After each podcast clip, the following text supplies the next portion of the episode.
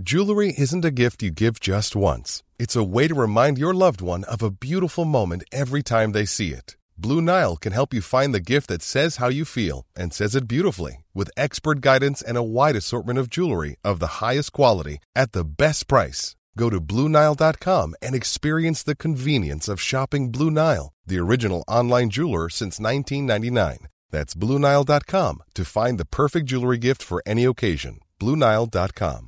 Hey, it's Paige DeSorbo from Giggly Squad. High quality fashion without the price tag? Say hello to Quince.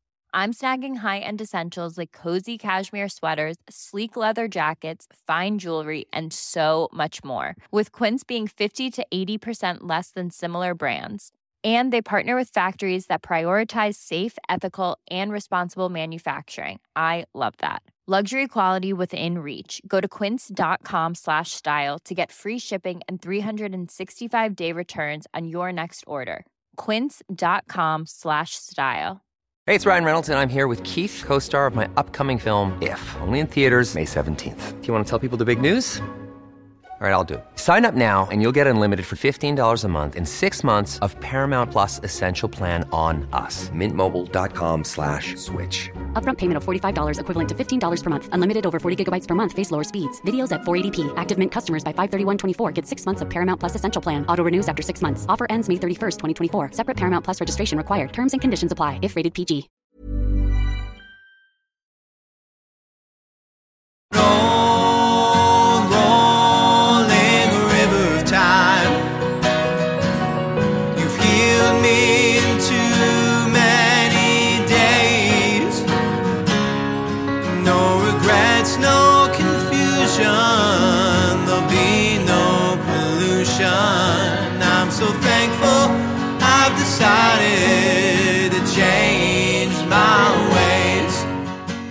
Welcome back to the Leaving Eden podcast. My name is Gavri'el Hakohen. I'm here with my BFF and co-host, cult expert, cult survivor, Sadie Carpenter. How are you doing today, Sadie?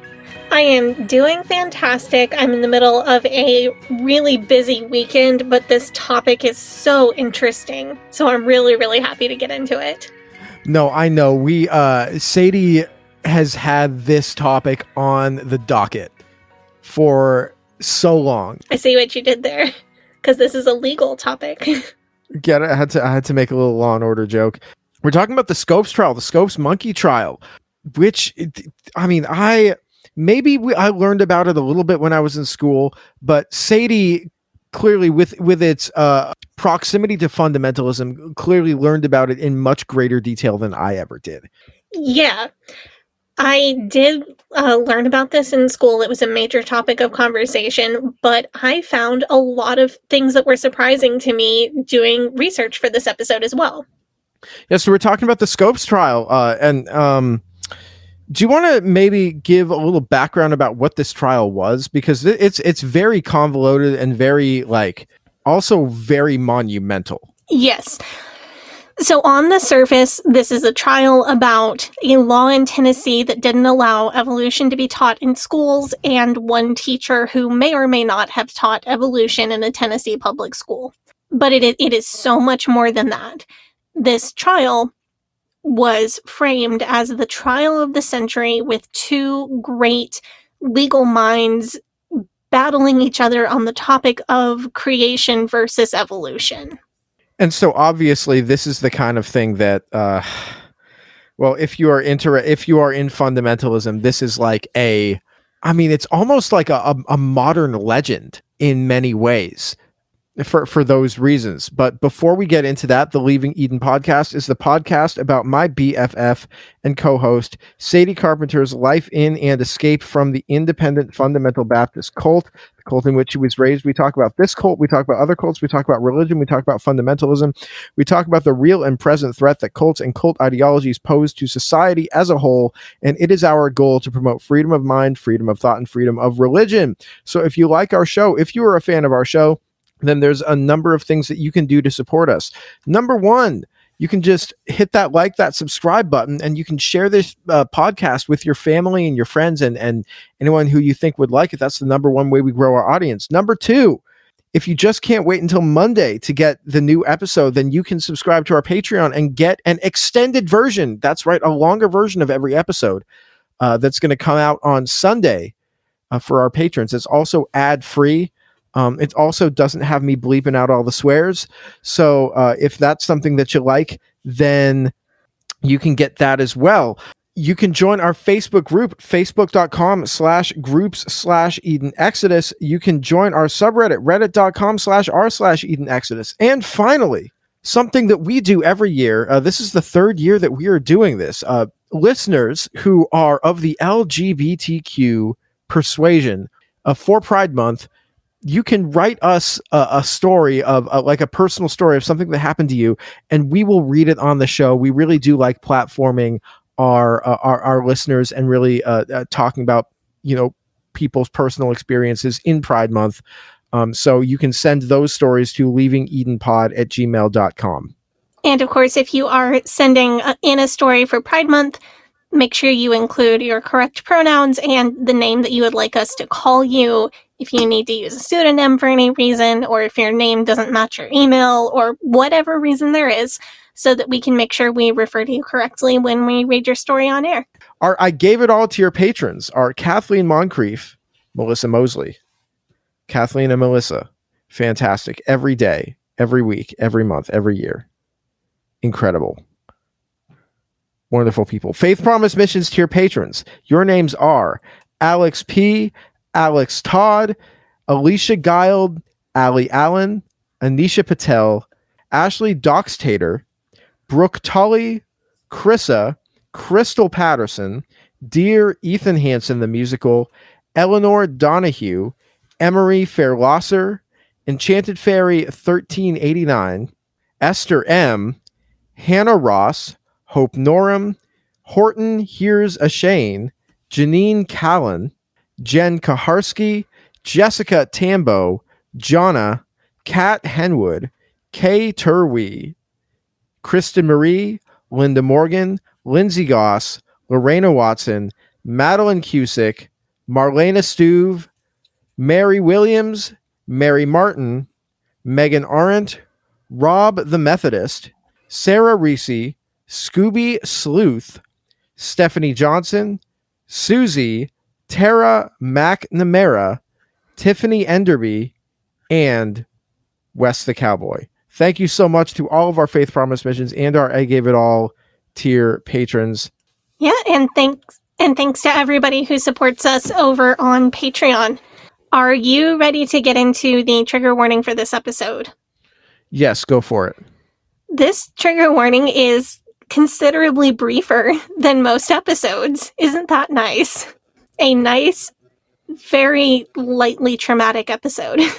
yes, a um like a documentary, but like a history documentary style Mm-hmm. without anybody getting uh, violently abused or just something interesting, you know? Yep. So, in general, we talk about a lot of potentially triggering topics on this show, including but not limited to suicide and mental health, racism, misogyny, PTSD, PTSD symptoms, child abuse, mental, physical, and sexual abuse, and spiritual abuse, including guilt, shame, and fear. In most episodes, we will mention at least a few of those topics, and we'll try to avoid any additional detail on those topics unless it's relevant to the story that we're telling. This episode has fairly little of that. It deals with the topic of evolution. We will be mentioning some common ev- some common arguments for and against evolution and some key players in that general vein. But this episode is almost purely historical. There's almost nothing about religious trauma. Uh, the only thing I can think of that might be upsetting to some people is that we are talking about religiously motivated laws. But this one's pretty much just history. Okay, well, let's go for it. Do you want to uh, maybe give us the back? So this is in in Tennessee. Dayton, Tennessee, in the summer of 1925. The trial of the century happened. One of the most famous trials ever in American history. One of the most influential trials in American history. Like it's up there with the OJ trial. What other trials there are that were just like I mean the OJ trial is probably the only other one that I can think of that that was at this level of hype. To get the full story, we're backing up about three years before the trial. In 1922, a campaign promise was made that sounds strangely relevant 101 years later. John Butler was a farmer and also currently the head of the World Christian Fundamentals Association, which will become highly relevant later. But Mr. Butler was running for the Tennessee State House of Representatives. As part of his campaign, he promised to protect Tennessee school children and college students from the evils of being taught about evolution. This was a very popular campaign promise. At this time, early 1920s, creation was still taught as scientific fact in science classes in many schools in America. Although it, that wasn't universal, there were certainly schools, especially in more wealthy and or less religious parts of the country, that taught evolution as scientific fact or that taught creation and evolution side by side. As the theory of evolution became more popular, some people turned to older theories, such as the gap theory, which is actually older than Darwin's work, which is interesting, to reconcile creationism and evolution. A lot of people wanted to find a way to hold both beliefs at once. Other Christians turned to the newer field of creation science, which is still practiced by people such as Ken Ham and Kent Hovind today, to try to use scientific or pseudoscientific evidence to disprove evolution. When I watched the Kent Hovind video, like you remember, I watched like 10 hours of Kent Hovind videos Right. to research for our episode. There were several times in his videos when he would reference creation scientists from the early part of the 20th century. So he would reference creation scientists from the 20s or the 30s and say this person had this theory, this person had this discovery, mm-hmm. but they won't teach you this in schools. They like I brought this up at the college where I did my talk and it made the teacher so mad and you could just tell that she'd been got and she just like you know it was that kind of thing. Well, the Paluxy River tracks that we talked about a few years back when we did a bunch of episodes about evolution, the the forged fossils that supposedly show a dinosaur walking next to a human in the same riverbed on the same day, um, those were found in the early 1930s, quote unquote, found made in the Found, early yeah. 1930s. So this was definitely an era where what's now known as creation science was becoming a real thing. So evolution's becoming more popular. People are either believing that or trying to find a way to marry creation and evolution or fighting back against evolution. John Butler, when he was elected to the Tennessee State House of Representatives, made good on his promise to introduce a bill to protect all students in Tennessee from learning about evolution. And his bill, called the Butler Act, was widely popular actually among both state House members and Senate members, and more importantly, among their constituents. Governor Austin Peay. signed this bill into law on March 21st, 1925, which was a little bit of a surprise to the citizens of Tennessee because Governor Peay. was known for being very socially progressive. Even though he was open, openly Christian, people didn't think he would support this bill. Governor Peay. may have believed that this was a good political compromise because written into the bill that outlawed teaching evolution were a lot of clauses that would allow him to expand schooling in Tennessee in general. Oh, okay. So I get it. So he's like, well, I want to get everyone into school, but they won't let me get everyone into school. Right. This is the era of compulsory education becoming compulsory. So Butler later reportedly said, No, I didn't know anything about evolution when I introduced it. I had read in the papers that boys and girls were coming home from school and telling their fathers and mothers that the Bible was all nonsense. So he if, if his statement is to be taken at face value, he was acting on misinformation, probably. This uh, history doesn't change. It just, or, or it, it, it, it doesn't repeat itself, but it rhymes. Yes. Is the uh, So before we get into the facts, that's the Butler Act. And then before we get into the Scopes trial, the other thing it's really important that we talk about is social Darwinism, because this concept is going to heavily influence many of the major players in the Scopes case.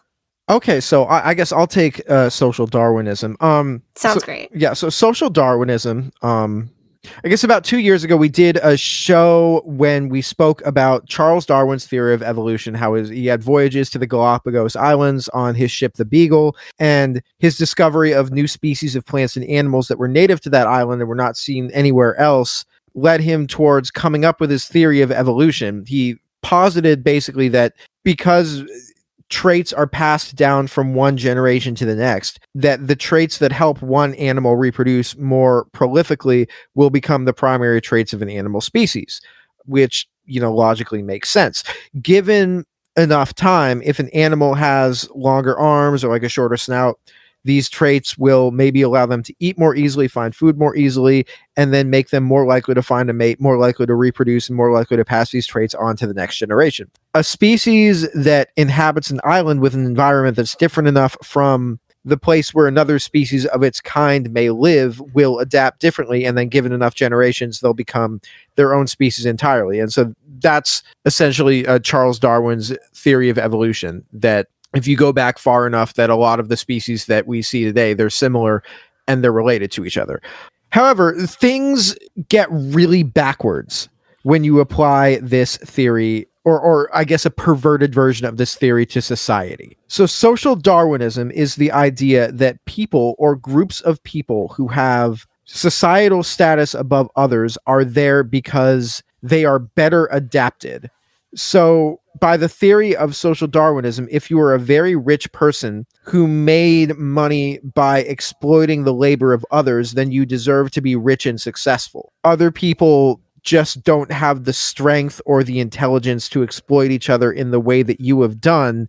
If you are a man and you look at how men are treated in society versus how women are treated in society, according to social Darwinism, this makes sense because men are stronger, smarter, more creative. Duh, obviously, because if women were, then they would be more powerful.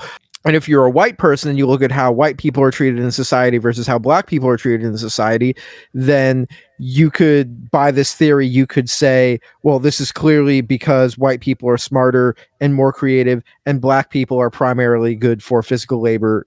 And because that's what they suited, they're suited for, they get what they deserve. Mm, Yeah. So, mm, um, nope. I mean, Sadie, you remember in the Manosphere episode when I described like the mentality of the incel? Yes. I believe that the incel mentality is essentially young men buying into social Darwinism, but believing that they're on the bottom of the totem pole and that the only way that they can move up is through violence or through a radical shift in society's priorities to make them actually the top of the totem pole and them the thing that's that's better adapted to society. Yeah, I guess. Uh, anyway, social Darwinism as a theory uh, was first posited in 1877 but it really picked up steam at the end of the First World War. And it was actually quite popular within academic circles. This was at an age when it was during a time when racism was generally accepted within academic institutions and racial segregation was very common within academia. Social Darwinism basically goes hand in hand with eugenics. The, the eugenics movement was the, the movement to promote genetic purity within humanity. So eugenics uh, promotes basically forced sterilization of people whose genes are deemed undesirable. This to to basically remove from the gene pool anything that might pollute the genome of future generations of humanity. This con- this concept was one of the pillars of Nazism, unsurprisingly, and the idea that one race is scientifically superior to another and that that polluting the de- the genome of a the dominant race must be avoided at all costs in order for humanity to achieve true grace greatness that's like a, a major pillar of nazism. So therefore according to this theory it is a good moral thing to exterminate the inferior races. And uh, one of the keys of the initial success of Nazism was that basically the academic class pretty much accepted that one race was superior to another. And so these ideas were maybe a bit more palatable to upper class type people who believed that their superior genetics or adaptability were the things that allowed them to gain their status in society. And unsurprisingly, social Darwinism really fell out of fashion after 1945. So this is almost like a half point for the fundies. Yes. Yeah, because William Bell Riley, who was the founder of the World Christian Fundamentals Association, which is the organization that Butler was the head of at one point, William Bell Riley was also known as the grand old man of fundamentalism. He wrote a book called Hitlerism The Philosophy of Evolution in Action. Well, Nazism is heavily based on social Darwinism, but of course, social Darwinism um, Is not the same thing as the theory of evolution. No, it's basically just people who are in power looking for a scientific justification for why they can treat other people like. And so William Bell Riley says it doesn't really make sense because, I mean, yes, it makes sense to draw a link between social Darwinism and Nazism because they're closely related ideologies. But if you ask Darwin, Charles Darwin himself, what defines the success of a species, he would say that the success of a species is defined by its survival to go on for future generations, not that it is dominant over other species. Like you don't see lions and leopards and cheetahs duking it out in with each other in like some big cat battle royale to determine the superior species of big cat. And then like if lions win then they kill all the cheetahs and the leopards and then say we're the best big cat there can only be. Like no Uh, all darwin's theory does is is explain the diversity of species while social darwinism's primary purpose is to retroactively justify the dominance of one person over another and to institute a monoculture and an ethos of might makes right. So it's like literally opposite. Well, that's why that's why I'm saying a half point. yeah. Because many fundamentalists of the time, not to say that they weren't personally racist, because I haven't researched it and their odds are not good being people from the 1920s, but they were, as a whole, anti eugenics. And that's good. That's a, that's a half point. They knew that social Darwinism and eugenics were related, so they were correct on that point as well. The, the missing the missing link to their argument was the idea that the theory of evolution and social Darwinism are inseparable, and that anybody who believes in evolution also believes in social Darwinism and eugenics. Yeah, and I think that also might be why they don't want people to actually learn what ev- the Darwin's theory of evolution actually is, because then they would realize that that's actually Because they've wrong. got this really convenient way to demonize it. oh, you like evolution, that makes you a Nazi. Like basically, that's they can they can do that. Right, and that that's also related to one of the most common arguments against evolution, which is special creation. The idea that humans are not animals like all the other animals, that humans are a different kind of thing and don't belong on species and genus charts with other things that are not humans. Interesting. Hmm. Which it, that is, I mentioned because it's going to come back around. So all of this has to do not only with the grand battle between evolution and creationism, not even with like the grand battle between Christianity and atheism. This has to do with the concept of free speech itself. And these big concepts got pulled into a very small trial, which made the very small trial a very big trial. So, back into historical context, we're going to talk about the Butler Act. Governor Peay and the representatives, senators, and con- constituents of Tennessee thought they had a compromise that worked for everyone. No one really thought this law would be enforced, but it was on the books that made the constituents happy, and Governor Peay got to expand education. None of these people thought the law was particularly world shaking, but they were wrong. Or what they. none of these people bargained for was the brand new ACLU. ACLU, the, the American Civil Liberties Union. So during the First World War, publishers of anti war materials, uh, such as pamphlets, newsletters, flyers, could be subject to criminal prosecution. Oh no. Most notably, Eugene Debs, who was a, a labor organizer, a presidential candidate for the Socialist Party, uh, also founder of the Industrial Workers of the World. Um, in 1918, uh, Eugene Debs made a speech in Ohio encouraging Americans to resist the draft for, for the war. And he was then convicted of sedition. The United States Supreme Court upheld this conviction. And in 1917, uh, attorneys and, and activists Crystal Eastman, they founded the National Civil Liberties Bureau to provide legal assistance for conscientious objectors to the World War I draft. In 1920, this organization was disbanded and reformed into the American Civil Liberties Union with the devoted mission of defending freedom of speech, freedom of expression in the United States, as well as other civil liberties. They operated alongside groups such as the NAACP and the Anti Defamation League, but were much more broad in their mission. The ACLU, they're notable because in their early days, like they'd straight up defend anybody, regardless of where they stood politically. So they would maybe litigate on behalf of union of union organizers who had been legally barred from trying to rally workers to unionize. They also defended the KKK's rights to free speech and to like hold rallies and parades in Jewish neighborhoods. So they're really all over the place with this stuff. Like when people talk about, oh, I'm a free speech absolute, this is what I expect you actually mean when you say free speech absolute. It's not just like I can say whatever I want and no one can get mad about it. Yeah, and the ACLU still defends um, people that are less than savory. The ACLU had just been founded in the year 1920.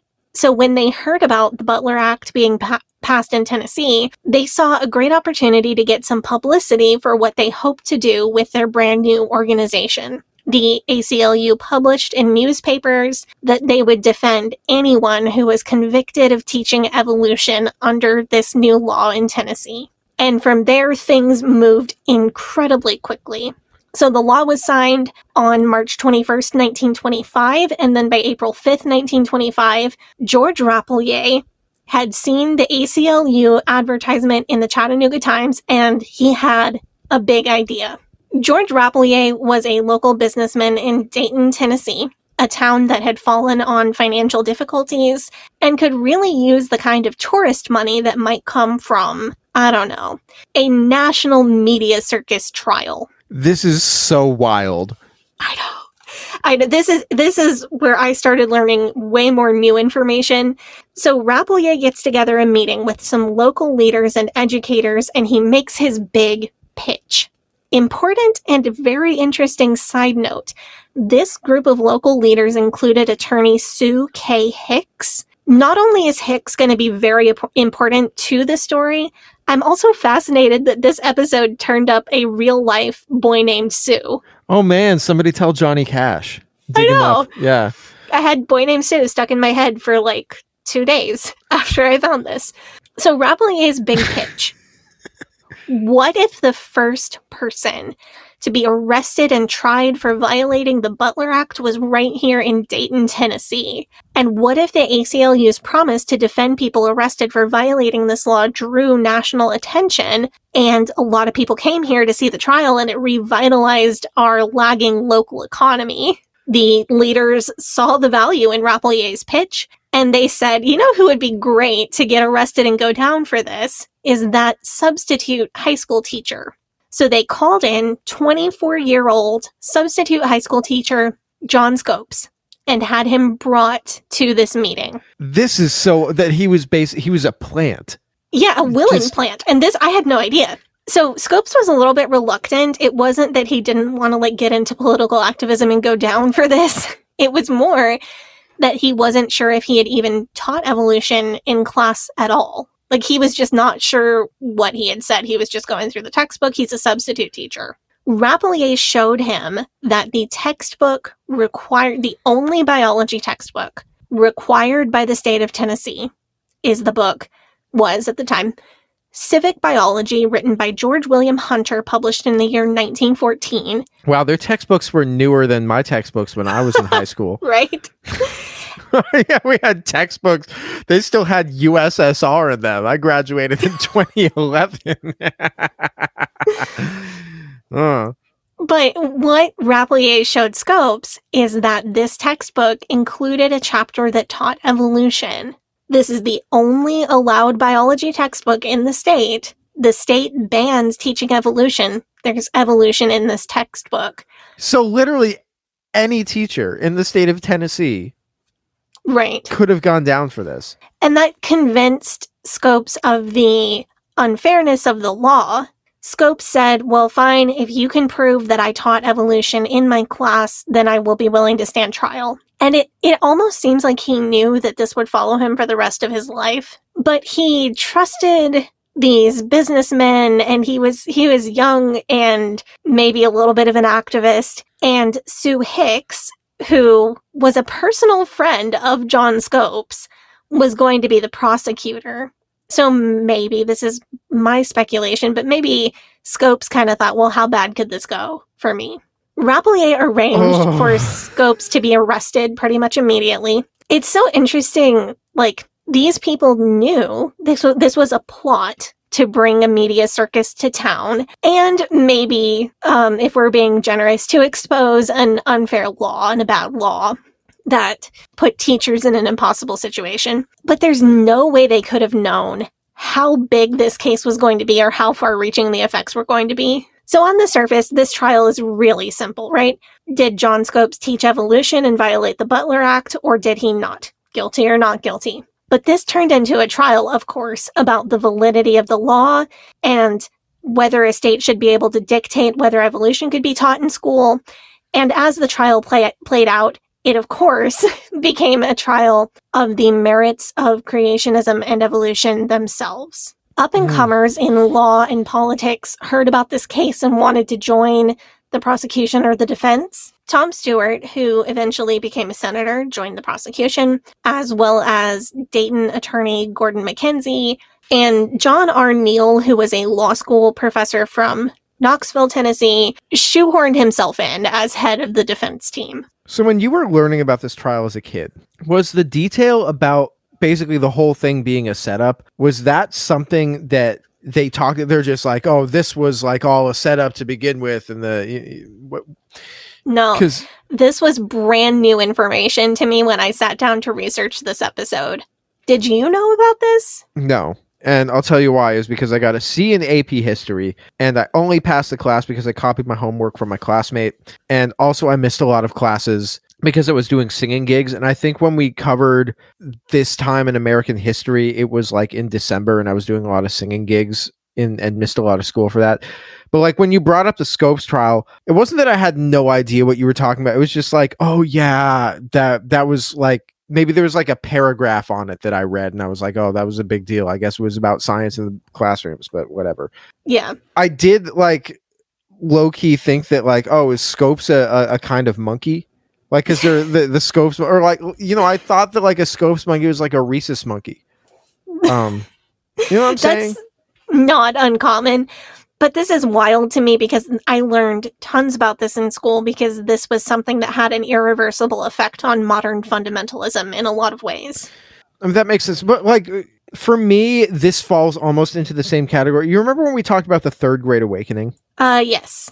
Because like of course you learned about all of that and internalized all of that because those people are your recent cultural and spiritual ancestors. But I would have seen it as like a footnote because I was living in Portland and Jewish and stuff to do with Christianity was just not interesting to me personally. It's just like how like in English class we had like a whole unit on the Harlem Renaissance, but you wouldn't they wouldn't have taught you much about the Harlem Renaissance in ACE or Abeka because you know they tended to people tend to discount the significance of ideas or events that they themselves don't view as important and ACE and Abeka probably not that interested in the Harlem Renaissance. So Yeah, I learned about the Harlem Renaissance on PBS, but I was fascinated. if anybody wants to recommend a podcast series on the the Harlem Renaissance, please hit my DMs on Instagram or like post it in the Facebook group. Very interesting. After Scope's arrest is when the big names started to get involved. There were the beginnings of a prosecution and defense team, um, and George Rappleyea was pulling strings behind the scenes because his plan is going well, but he needs big names. He needs more media attention. Apparently, he wrote to British novelist H.G. Wells asking him to join the defense team because Wells was a known agnostic. And Wells said, No, I don't have any legal experience. This is not a good idea. That's so funny. I know, H.G. Wells. Like, I s- it- it- I mean, it's like for the defense, Neil Gaiman. For the defense, Stephen King. Yeah. For the defense, George R. R. Martin. He's showing up and in, in like what the, what are we doing here? What are we That's doing? That's probably what he is doing instead of finishing that last book that he's been sitting on for like 10 years. no, dude, he has two left to finish. And it hasn't been 10 years, it's been 12 years. Oh, gosh. Yeah. So Rappel- Rappleyea was not the only guy who had connections. So you remember John Butler, who sponsored this law, and the law was named for him, and he had an association with William Bell Riley, who was the Baptist minister who founded the World Christian Fundamentals Association. Those two guys, they were able to get through the connection with William Bell Riley. Former Secretary of State, three time presidential nominee, one of the most famous orators in the world, William Jennings Bryan to join the prosecution. Man, what a get. What a get. Incredible. Yeah. This guy was one of the most famous public speakers in the world, possibly ever. William Jennings Bryan is one of those guys in the vein of Oliver Wendell Holmes. Like he had a formal career, but was known even above and outside of that career for his talents, his intelligence, a certain gravitas that he carried.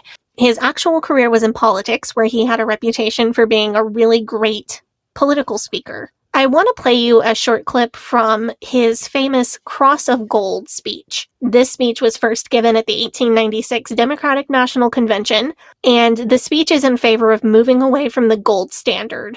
This clip is a recording, a re recording of the same speech that Bryan did in the 1920s. oh, right, because they wouldn't have had the um the technology They- to really record it at the time, but people like said, live you know, record the DNC in 1896. There were recording devices, but they wouldn't have been used for that. Right. They would have said, "Oh man, you know it was a really great speech. That one you gave at the DNC. We got to preserve you saying that." Right. That's really interesting. So this is the this is a, a clip of the Cross of Gold speech. The man who is employed for wages is as much a businessman as his employer. The attorney in a country town is as much a businessman as the corporation counsel in a great metropolis. The merchant at the crossroads store is as much a businessman as the merchant of New York. The farmer who goes forth in the morning and toils all day, who begins in the spring and toils all summer, and who by the application of brain and muscles and the natural resources of the country creates wealth, is as much a businessman as the man who goes upon the board of trade and bets upon the price of grain.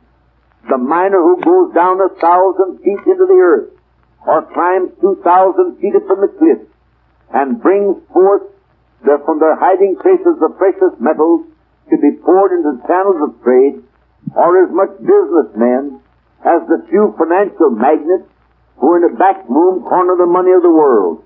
We come to speak for this broader class of businessmen. So that's just a random one of his better known speeches that we had a great recording of that I could illustrate for you. I pulled that particular clip out of the speech because it illustrates his point um, about the gold standard. In this speech, he is positing that moving away from the gold standard would benefit m- miners and farmers and small businesses and pioneers out west, and that the Democratic Party ought to be considering all of those types of people as business people, not just big businesses, not just big banks, and that the Democratic Party ought to be speaking up for those little guys who are American business people. I listened to this whole speech. It's short, it's inspiring, and it's populist. Well, yeah, that makes sense. It is the Democratic Party. They do. Um, Yeah. So it so Bryan Bryan effectively invented the political stump speech. He was the pioneer of having a standardized speech that a politician would give at every location that they visited. Of course, this is back before the days of TV or now the internet. So you would travel from town to town and give the same speech in every town trying to get elected. He invented that. And he was such a good speaker that he was the kind of guy that people would go hear him speak, really, no matter what he was talking about. Bryan did run for president three times, uh, did not win. He was nominated by the Democratic Party in 1896, 1900, and 1908. He was defeated by William McKinley twice, and then he sat out the 1904 election, which uh, was probably good for him because Theodore Roosevelt won by a landslide, and that was pretty embarrassing to the other guy. Then Bryan ran again in 1908, but he was defeated by William Howard Taft. In his first run, he did make history by becoming the youngest person, still to this day, ever to receive an electoral vote.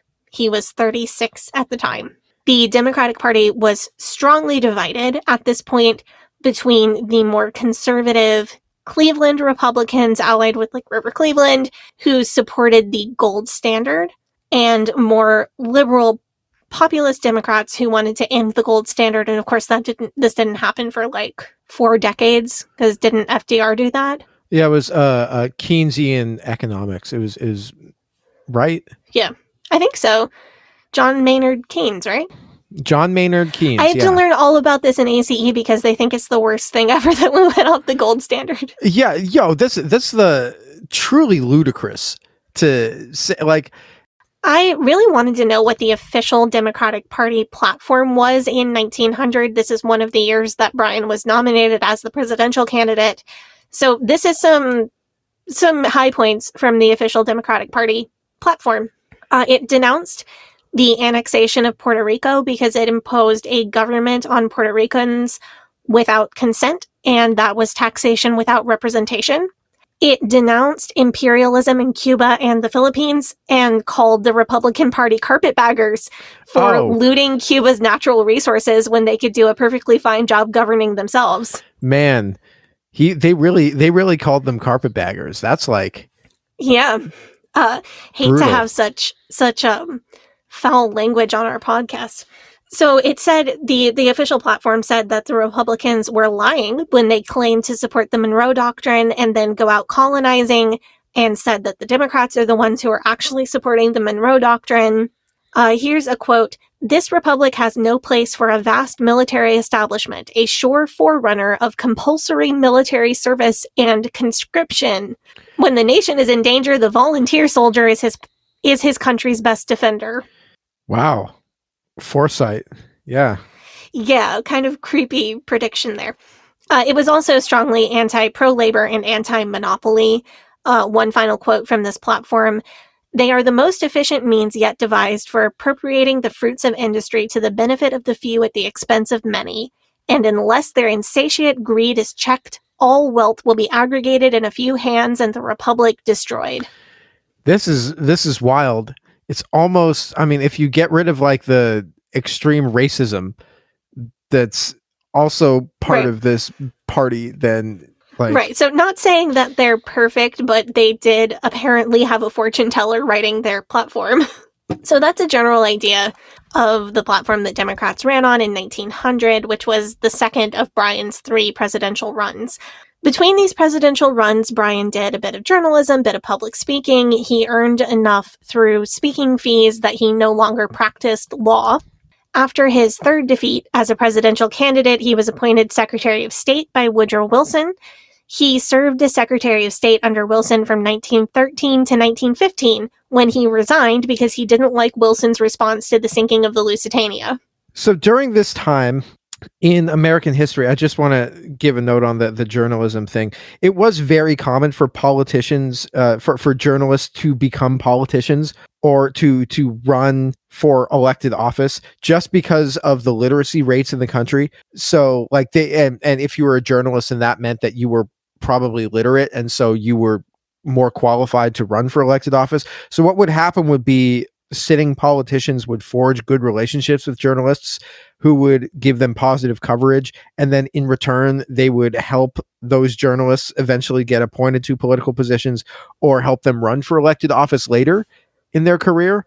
So it was kind of like a you scratch my back i scratch yours kind of thing revolving door between uh, the press and uh, the government which still exists today. Yeah that's cool. That's fun and definitely not corruption Bryan was was personally extremely invested in the progressive movement of the early 1900s and in social reform. He supported the 8-hour workday, minimum wage, and women's suffrage. However, he was also extremely religious and therefore a strong supporter of prohibition and extremely opposed to evolution, just as a whole, the whole thing. He wrote, quote, if I can help this world to banish alcohol and after that to banish war, no office, no presidency can offer the honors that will be mine. I mean, I like the idea of banishing war. That would be cool. he believed that the teaching of evolution would degrade the morals of the country irreparably. And as you were talking about when you talked about social Darwinism, he saw the scientific idea of evolution as permanently linked with eugenics, which he strongly opposed. So he believed that you could not separate evolution from social Darwinism. And he believed that without biblical literalism, there could be no morality.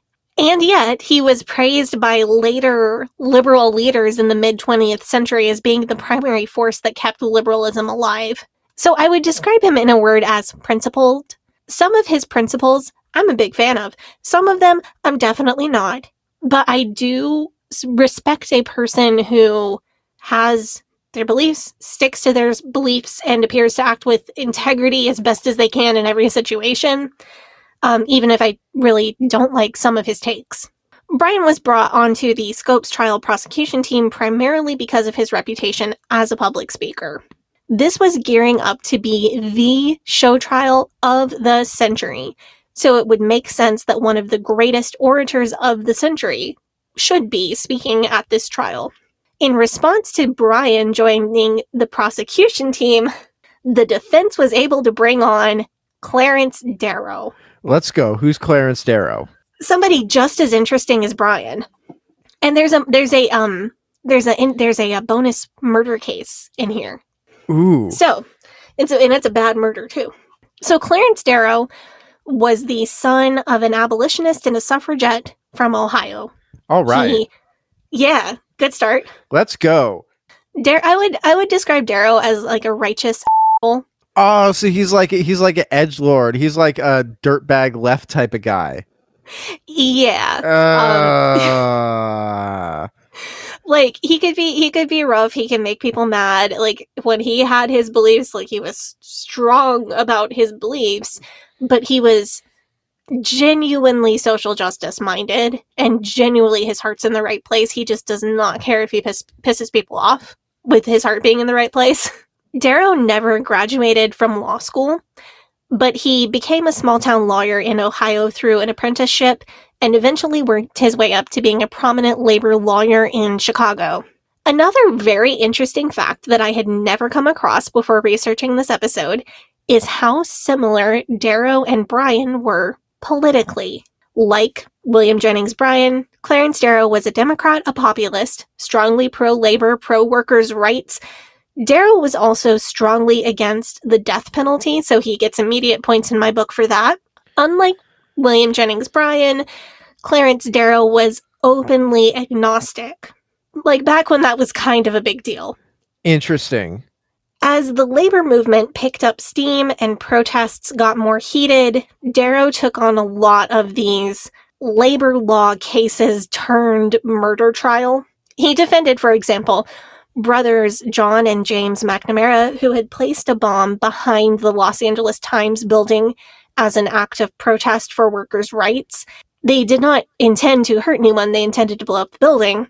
But when the bomb went off, materials in the building caught fire and 20 people were killed in the resulting fire. Darrow was called into the case because of his reputation for being able to save defendants from the death penalty. Unfortunately, during this trial, Darrow made a crucial error. He most likely bribed a juror. He was never officially convicted Mm. of having done so, but historians think he almost certainly did, and he was accused of it. And like the judge knew that he had been accused of it. Didn't go well for him. The McNamara brothers were able to escape the death penalty, but they received longer sentences than they would have without the scandal. And this scandal severely harmed Darrow's reputation and career as a labor lawyer. So he turned, he pivoted to criminal law. He was already nationally known when he skyrocketed to being one of the most famous lawyers in the country in the summer of 1924 when he defended Nathan Leopold Jr. and Richard Loeb. Have you ever heard about this one? No, tell me about this one. This is interesting. This one this one's bad and I'm not going to give any details because they are genuinely disturbing. In this in the Leopold and Loeb case, two wealthy, privileged University of Chicago students murdered a 14-year-old boy in cold blood, like at random. Just picked a kid and murdered him in a pretty gruesome way because they believed that their superior intellect would allow them to commit the perfect crime. So they literally just killed somebody to like prove how smart they were and prove that they were smarter than investigators. This prove is. that they could get away with it and never get caught. I mean, uh, they were probably believers in social Darwinism. That's possible. they were really into Nietzsche. Oh God! Ugh. So Yikes! their plan fell apart because one of these two pieces of shit dropped his very distinctive glasses as they were hiding the body. And then when the body was found, he quickly got arrested because he was one of only three people in in the Chicago area who owned such a pair of glasses. wow, that is. I'm so smart. I can I can commit the perfect crime no one can ever catch me. and you drop your glasses at the at at, at the crime like scene. before fingerprinting was common, before DNA testing was even conceived of, and you still managed to trip yourself up because you dropped your glasses. And you didn't notice. Sorry. I swear, everybody who's like obsessed with how smart they are is actually the dumbest fucking person you've ever met. Yeah. Fact. That's that's a scientific fact. So these um these boys, the young men that committed this crime were under 21 at the time. I want to expound on why Darrow took the case because this is an awful murder. This is like murder is bad in general, but this is an extra bad murder. So why would Darrow be okay to defend it? So personally, I believe that everyone who's accused of a crime, no matter how terrible, has the right to a competent defense to begin with. It's part of how our criminal justice system works, or how it's supposed to work. The hope is that no one who is accused of something horrible but is innocent would ever go down for it, and that those who are guilty of horrible things would receive just punishments. And there's that old that old phrase, um, better to let a hundred guilty men go than hang one innocent man. Yes. Darrow was involved in this case because of his position that was against the death penalty and his ability to save defendants from it. So he was never trying to get his clients ruled not guilty. He was trying to save their save their lives. He was brought into the case late for that specific purpose. In a 12-hour closing argument, Darrow masterfully gave the judge a legal precedent to do anything other than sentence these two horrible, guilty human beings to death. He laid out a massive case based on the precedent that no one under the age of 21 had ever been sentenced to death in the state before and and like laid out all of these reasons why the judge would be perfectly okay to sentence them to life. So Leopold and Loeb were both sentenced to life plus 99 years, which feels pretty okay for me. feel like Darrow did a good job. It was less than a year. So this was the trial of the century, Leopold and Loeb. Leopold and Loeb. It was in all the newspapers. People were fascinated by it. And less than a year later, Darrow was asked to lead the defense of John Scopes. At first, Darrow declined because he thought his president his presence would lead to a media circus, which makes so much more sense with the context that he had just come off of Leopold and Loeb. And like he I was just in the trial of the century last summer. I don't really want to be in the trial of the century this summer. like that tracks, that makes sense.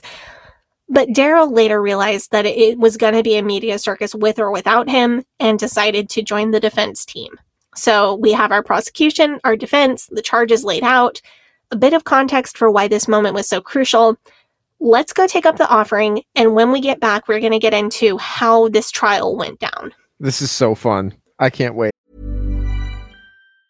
When you're ready to pop the question, the last thing you want to do is second guess the ring. At Bluenile.com, you can design a one of a kind ring with the ease and convenience of shopping online. Choose your diamond and setting. When you find the one, you'll get it delivered right to your door. Go to Bluenile.com and use promo code LISTEN to get $50 off your purchase of $500 or more. That's code LISTEN at Bluenile.com for $50 off your purchase. Bluenile.com code LISTEN. Hey, it's Danny Pellegrino from Everything Iconic. Ready to upgrade your style game without blowing your budget? Check out Quince. They've got all the good stuff shirts and polos, activewear, and fine leather goods, all at 50 to 80% less than other high end brands. And the best part? They're all about safe, ethical, and responsible manufacturing. Get that luxury vibe without the luxury price tag. Hit up quince.com slash upgrade for free shipping and 365 day returns on your next order. That's quince.com slash upgrade.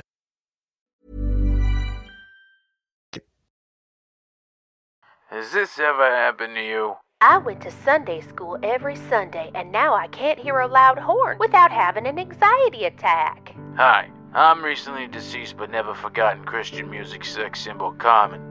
I'm calling collect from the big house, meaning heaven, not jail, to tell you how to get answers for your religious traumas. I started the excommunication station, and now I realize why empathy felt weird when I was a kid, and how the Council for National Policy, a shadowy Christian organization, controls just about fucking everything in America.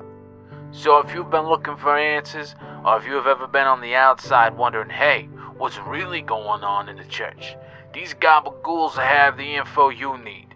So look up the Excommunication Station wherever you get your podcasts and all their socials under XCOMPod. Peace be with you.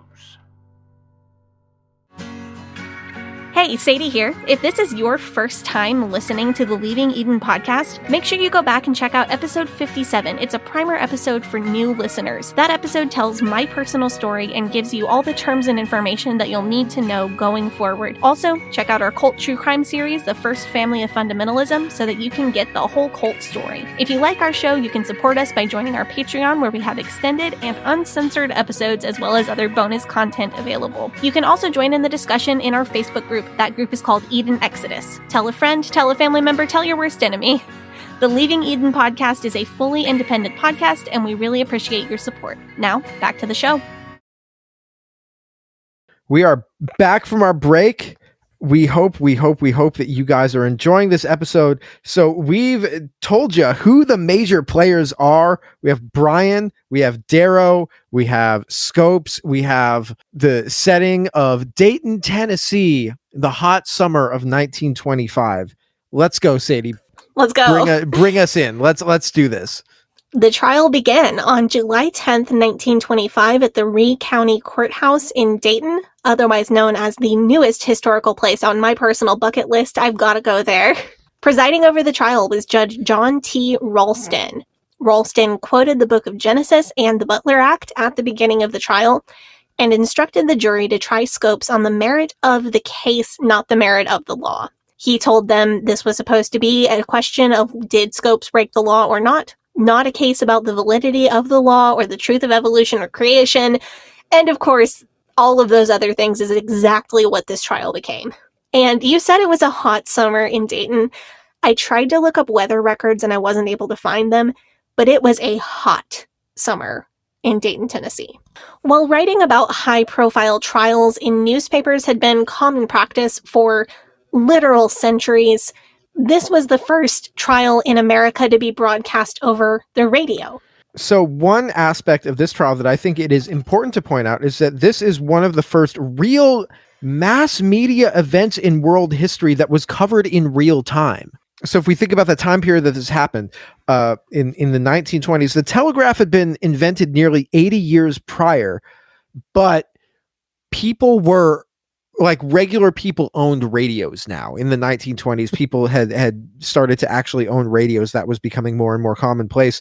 Live broadcasts of trial coverage were available in major cities hundreds of miles away from a Dayton uh, such as like Chicago. They were broadcasting this trial in Chicago over the radio. It's this was also aided by the fact that as Sadie said it was a hot summer in Dayton and so on some days, the trial had to be held outside.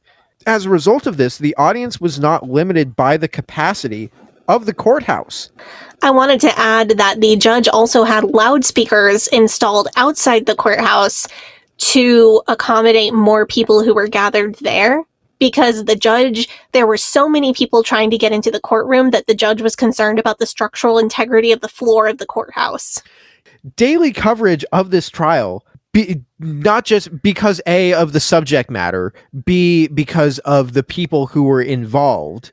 Daily coverage of this trial could be found in local newspapers of almost every single major city in the country due to like the massive amount of press that descended on Dayton for the trial. They had to essentially set up new telegraph lines. Like their existing telegraph lines could not handle the volume of information of journalists trying to get the story out about what happened that day in the trial. It's totally bonkers to read about. It's almost like as if they had to upgrade the internet for an entire town just to live stream from that location. I guess that's the modern day equivalent. But this was Yeah. the event. I guess, Sadie, you and I, we're too young to remember the OJ trial. So I, I'm trying to think what our generation's equivalent to the OJ. Maybe it's the you know that you remember the Amber Heard Johnny Depp defamation trial from last year. Sure. That I mean, it just seems like it's one of those things where like because I was just like, oh my god, please, like I'm not interested in this at all. It seems like it's one of those things that even if you intentionally try to avoid the news coverage of it, it's it's everywhere and you can't do anything about it. But like, I mean, they, this they were running stories about this not just in American newspapers but in like British newspapers. It was like truly international coverage of this trial in Dayton, Tennessee, which if you look up where where is Dayton, Tennessee? Dayton, Tennessee is in like it's like in it's it's not even like a major city. It's like a town like north of Chattanooga in Tennessee. Yeah, it looks like the population now is about 7,000 people, and at the time it was about 1,800. Not I mean I I don't want to say there's not a lot there because I'm sure that there's a lot of stuff to do in that area. I'm sure it's a perfectly lovely place, but it's like not a, it's it- not a town that people from Britain would have heard of no. in the 1920s otherwise. No. Um and so like as a result of this just complete like and it was a planned media circus that and I mean it's just thinking about the size of the town it was 1800 people at the time. And the, they were just like you know what would be great for this town is if the entire media of uh, like of all journalism of the entire country slash international all came here to Dayton Tennessee where 1800 people live. And they're just like maybe that'll spice up the local economy that's a wild thing but yeah as a result of this complete media circus there were a lot of people who were looking to cash in. So i mean there was people hawking merch. So you could get your your uh scopes monkey trial t-shirt your foam hands your uh i don't know what kind of merch they would actually be selling at the time but there were people selling Um, merch. Bibles and little monkey dolls, from what I yeah that's what and speaking of monkeys this is this is the craziest thing i'll get to that in a minute. No people were making political cartoons out of it which i guess is like the 1920s version of making memes about something. But like if you were a fundamentalist minister in the 1920s you were going to go to dayton because this was the like the front line of the fight between fundamentalism and secularism in public life. And like even celebrities were showing up to the trial. Like this was a place to be seen. No the wildest detail you uh speaking of monkeys is that multiple not just one multiple circus trainers brought trained chimpanzees to dayton to perform outside of the courthouse Yeah, that sounds like the 1920s. this is like it's truly nuts I hope What- those chimpanzees had a nice life. yeah they Although probably that's didn't. probably Yeah. overly optimistic. Oh, I'm thinking of uh what's the name of Krusty's monkey of Krusty's chimp Oh, I don't remember. on The Simpsons where he's a di- he's like a chain smoker. Oh, Mr. Teeny. Yeah. There's I I will link it for you if I can find it again. I saw some neat historical footage of people holding these monkey dolls that they bought outside the courtroom.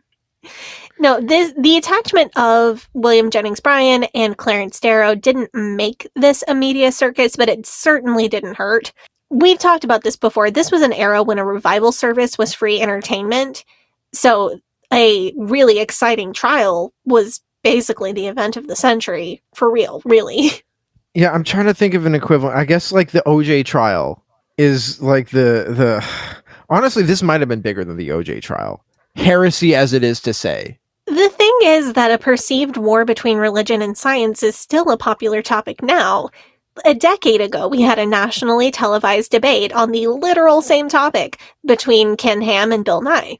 I guess, the, but the Ken Ham and Bill Nye debate, like that wasn't the same as like this. Like that, like Ken Ham and Bill Nye, like you'd watch that if you were really interested in the topic.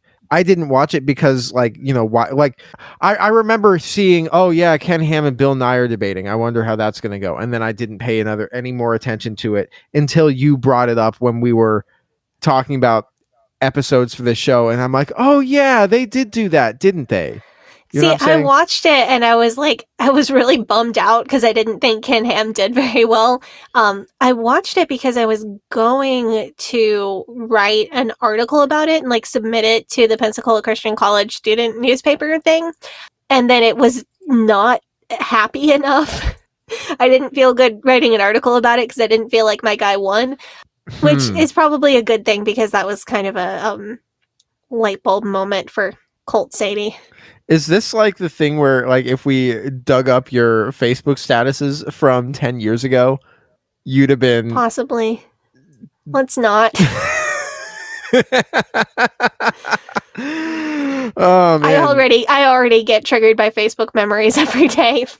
Let's not make this worse. memories, aka the Cult Vault. Shouts out to the Cult Vault podcast. Yeah, Cult, Vault- Cult Cult Vault Vault. podcast, Yeah. otherwise known as my Facebook memories. no, but Cult Vault is an actual podcast, and they're pretty good. Um, yeah.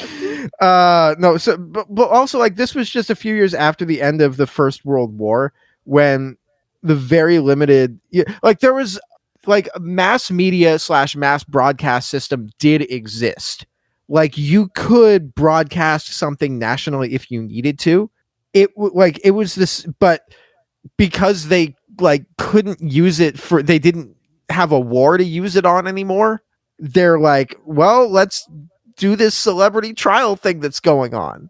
I mean, it's kind of like CNN is now. Like they started as a network, and then there was like they're like, we need to be able to deliver news twenty four seven, and now they're just like, what bullshit can we fill the air with? You know? So, speaking of journalists that covered this case, H.L. Men- Mencken was a really well known journalist who covered this. I've linked his accounts in the source post. Source post. Um, his writing is really fun to read. It was Mencken who gave the case the nickname the Monkey Trial. I do want to point out though that Mencken is playing the part of both journalist and commentator here because if you like if you read his reports, the amount of editorialization is pretty apparent. Like the level of snark he aims at the prosecution is not what you would call consistent with unbiased reporting is what I will say. Yeah, I get the impression that he's a good source for like what days things happened on or the quotes that are direct quotes. His language is clearly meant to be a little less than literal. It's meant to be colorful to at the expense of accuracy. Yes. And I, I think that's okay when it's when his writing is clear that that is what he's going for. He's not making claims to the contrary. But when he's describing the people of Dayton as yaps and yokels, hmm, Yeah. Maybe it's true, but that's not very polite. That's not a really very Right. good way to to. he was known for this aggressive and often satirical style. I think his regular readers would have known what to expect and would have known how to treat his writing style, how to read his style. But I'm sure his work was being read by people outside his regular reader base who did not understand his typical style. And I certainly never support insulting someone's intelligence just based on where they're from. That's not cool. Lesson in, in media consumption: make sure that you get your information from more than just one source. So I'm working with three different sources on the actual like day by day, blow by blow of the trial.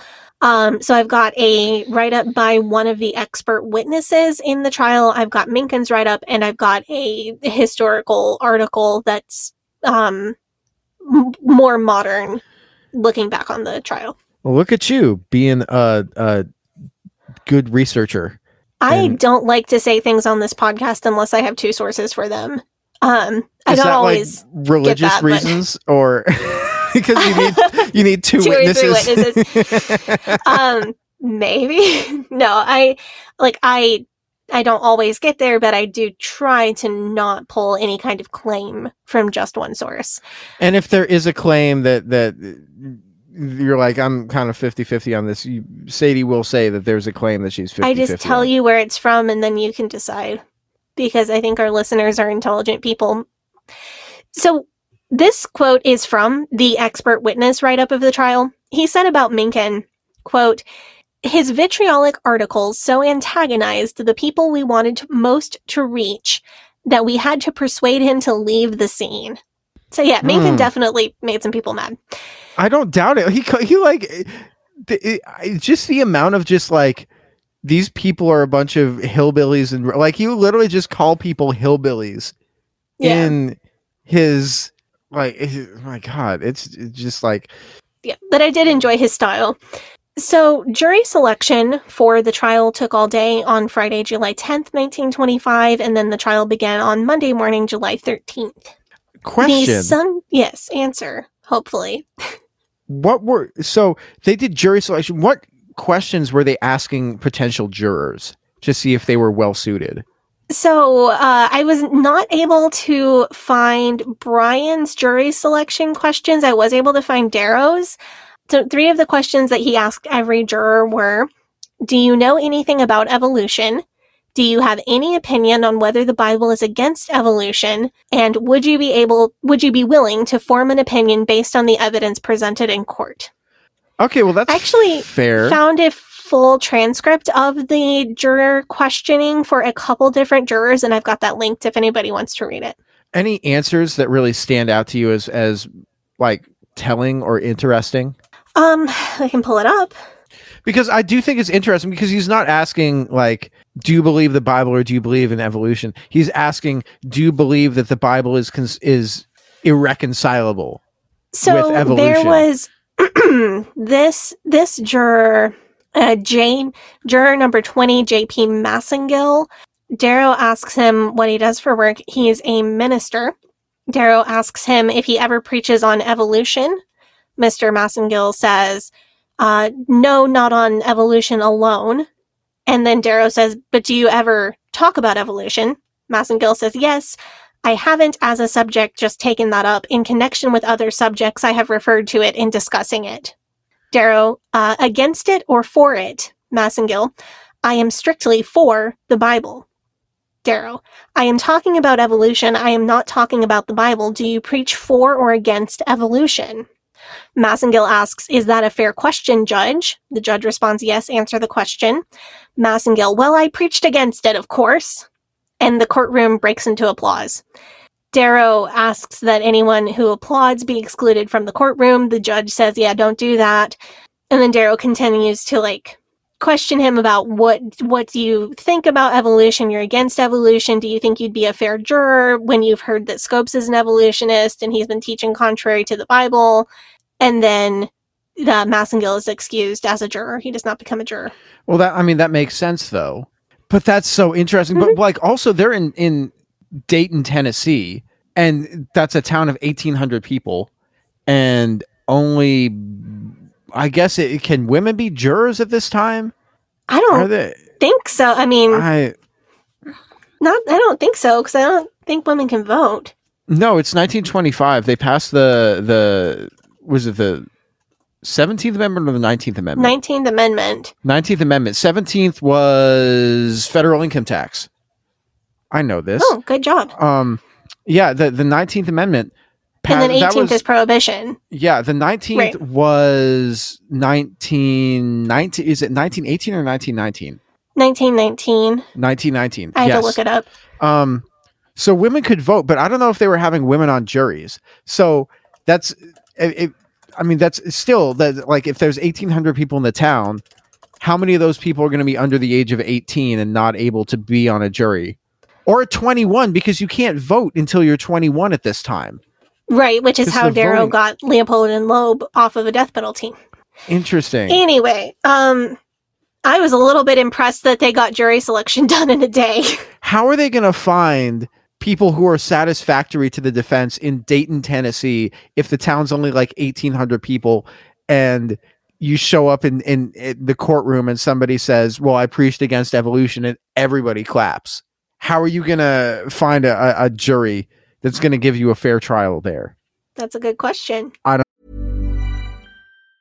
Planning for your next trip? Elevate your travel style with Quince. Quince has all the jet setting essentials you'll want for your next getaway, like European linen, premium luggage options, buttery soft Italian leather bags, and so much more. And it's all priced at 50 to 80% less than similar brands. Plus, Quince only works with factories that use safe and ethical manufacturing practices. Pack your bags with high-quality essentials you'll be wearing for vacations to come with Quince. Go to quince.com slash trip for free shipping and 365-day returns.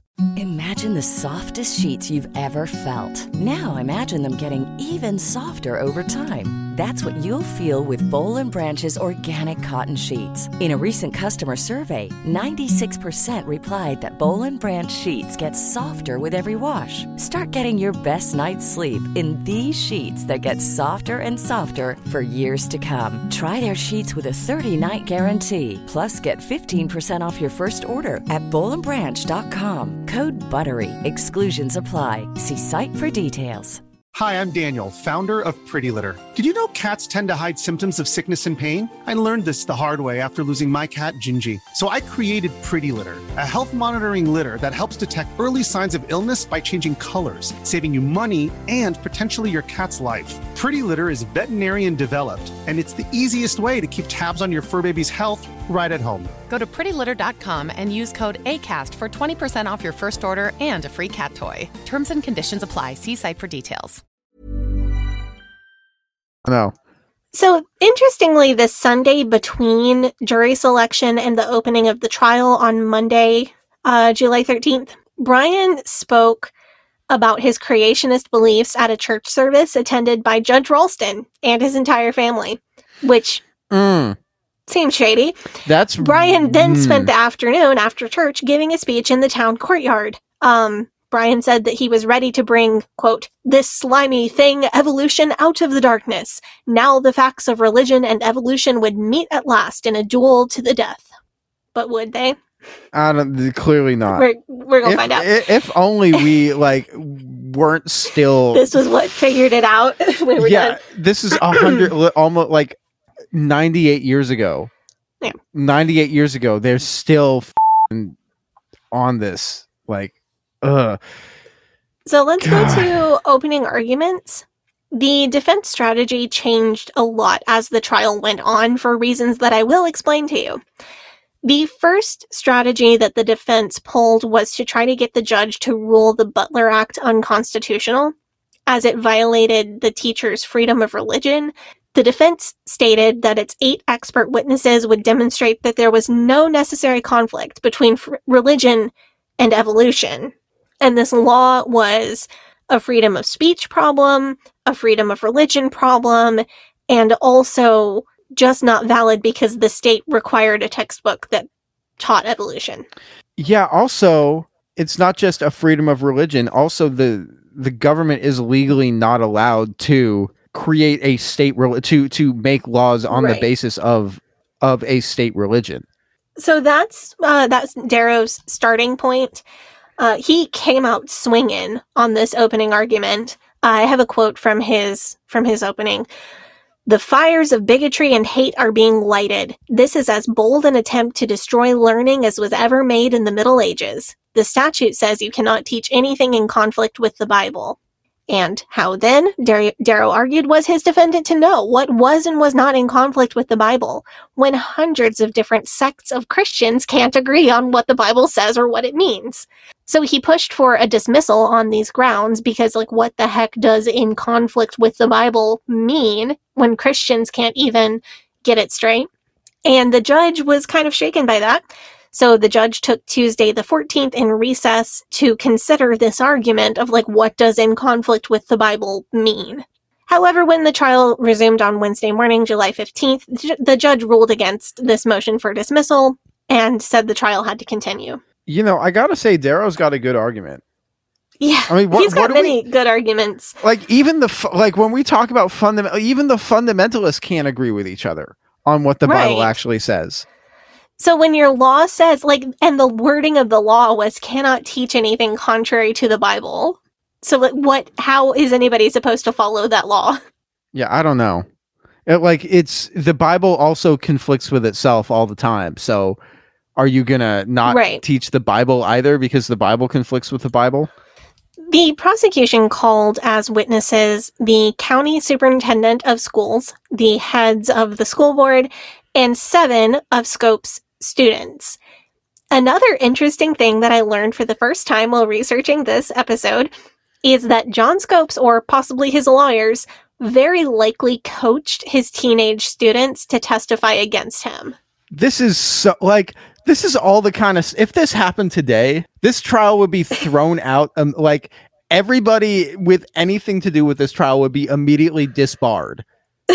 this is like I'm not a lawyer, okay, but I know it's illegal. So you know how my my Twitter header says I'm dumb enough to be on Josh Duggar's defense team. I feel like you need one that says I'm not a lawyer, but this is illegal. Now I'm not some big city lawyer. Like uh, this is like This is some Saul Goodman going like on. the thing is though that like all these people they literally can't say I'm not some big city lawyer because they all are like just Well, random. some of them aren't. Like Sue Hicks is a small town lawyer in Dayton, Tennessee. Like I don't know how that much law needs practiced in Dayton, Tennessee. I mean, I I assume that a lot of it's probably like property disputes or like uh, uh, uh, things things of that nature, like civil stuff. Yeah. Probably not as much like criminal Yeah. stuff. I don't know. Um, it's just like, but like all the, this is loony. So the prosecution was pretty simple to start with. It was did he teach evolution? Yes, he taught evolution. And also we think evolution's bad. And so the defense started and this is where things get really interesting. So to support their claim that religion and evolution do not necessarily conflict, which they needed for their freedom of religion defense, the defense brought together eight scientists, many of whom were also very religious men. The first of these witnesses was Maynard Metcalf, who was both a published, like a real scientist, and also a faithful church member in his local congregation who taught a Bible study class and a very religious person. Metcalf was allowed to take the stand. Spoiler alert, the other seven were not. so Darrow, like, established the credibility of his witness, and then he started asking Metcalf questions on evolution. And every time he would ask a question, the prosecution would quickly object, saying that the only valid question for one of the defense witnesses would be whether or not Scopes violated the law. This is after Bryan's multiple public statements that this was a duel to the death between creation and evolution. So he's basically saying this is the the trial between creation and evolution, but you can't talk about But you can't bring your experts who are legitimate scientists who are legitimately religious to talk about how there is no conflict between creation and evolution. You cannot make a defense of your client. he's setting up a big fight that is going to go one round and he's going to and it's not even going to be a fight he's like it's right. like it, it it just seems wild to me that he that they can just get up there and say this is the big fight to the death between creation and evolution and then not even let them talk about evolution at the trial We're going to get there. You're going to like what Dudley Field Malone had to say about this. So, after all of these like objections and Darrow being completely able to examine his witness at all, the judge dim- dismissed the trial until the next day to kind of give everybody a chance to cool off. When the trial resumed, Bryan presented a passionate argument against the inclusion of these eight expert witnesses' testimonies. He spoke about how the theory of evolution is demeaning to human beings. He talked about how dare you put man in that little ring with all these other animals, meaning like a, a circle on a diagram of evolution, teaching stuff. Bryan said, quote, one does not need to be an expert to know what the Bible says. Expert testimony is not needed. that's very in line with the fundamentalists that we've been studying but also it isn't Like you're you're you don't need to be an expert to know what the Bible says as long as you think that it says what we say it says. That's very that's so Exactly. funny. That's extreme like I do find this argument very telling though because this is essentially a do your own research as a legal argument. It's like do your own research but make sure you come back with the answer that we say is the right answer. Like and it's also odd that it's been 100 years and that this is essentially an identical tack to what like I guess fundamentalists are saying now with regards to this. That's the important part. It's been a hundred years. No wonder they harp on this so well, no wonder you were just like this is the most important thing to learn about. Man. And it was just like a footnote for me. Yeah. this is the response that I think you're really going to like. Um, attorney Dudley Field Malone got up for the prosecution to respond to William Jennings Bryan's argument. He boldly called Bryan out on this obvious bait and switch. Here's his quote Mr. Bryan has said that this is to be a duel to the death. I know little about dueling, Your Honor, but doesn't mean that our only weapon, the witnesses, is to be taken away while the prosecution alone carries the sword? This is not my idea of a duel. I'm going to read. Mencken's. Yeah, I'm going to read Mencken's account of this speech. His factual, the factual nature of this is backed up by other accounts, but Mencken's wording is more fun, so I'm going to use his quote. His speech indeed was one of the best presentations of the case against the fundamentalist rubbish that I have ever heard. It was simple in structure, it was clear in reasoning, and at its high points, it was overwhelmingly eloquent. It was not long, but it covered the whole ground, and it let off many a gaudy skyrocket, so it even conquered the fundamentalist. At its end, they gave it a tremendous cheer, a cheer at least four times as hearty as that given to Bryan. Really? Yeah, the the um entire courtroom just went up in applause, and that's uh supported by other people other than Mencken. This is not a like and everybody clapped moment. This happened.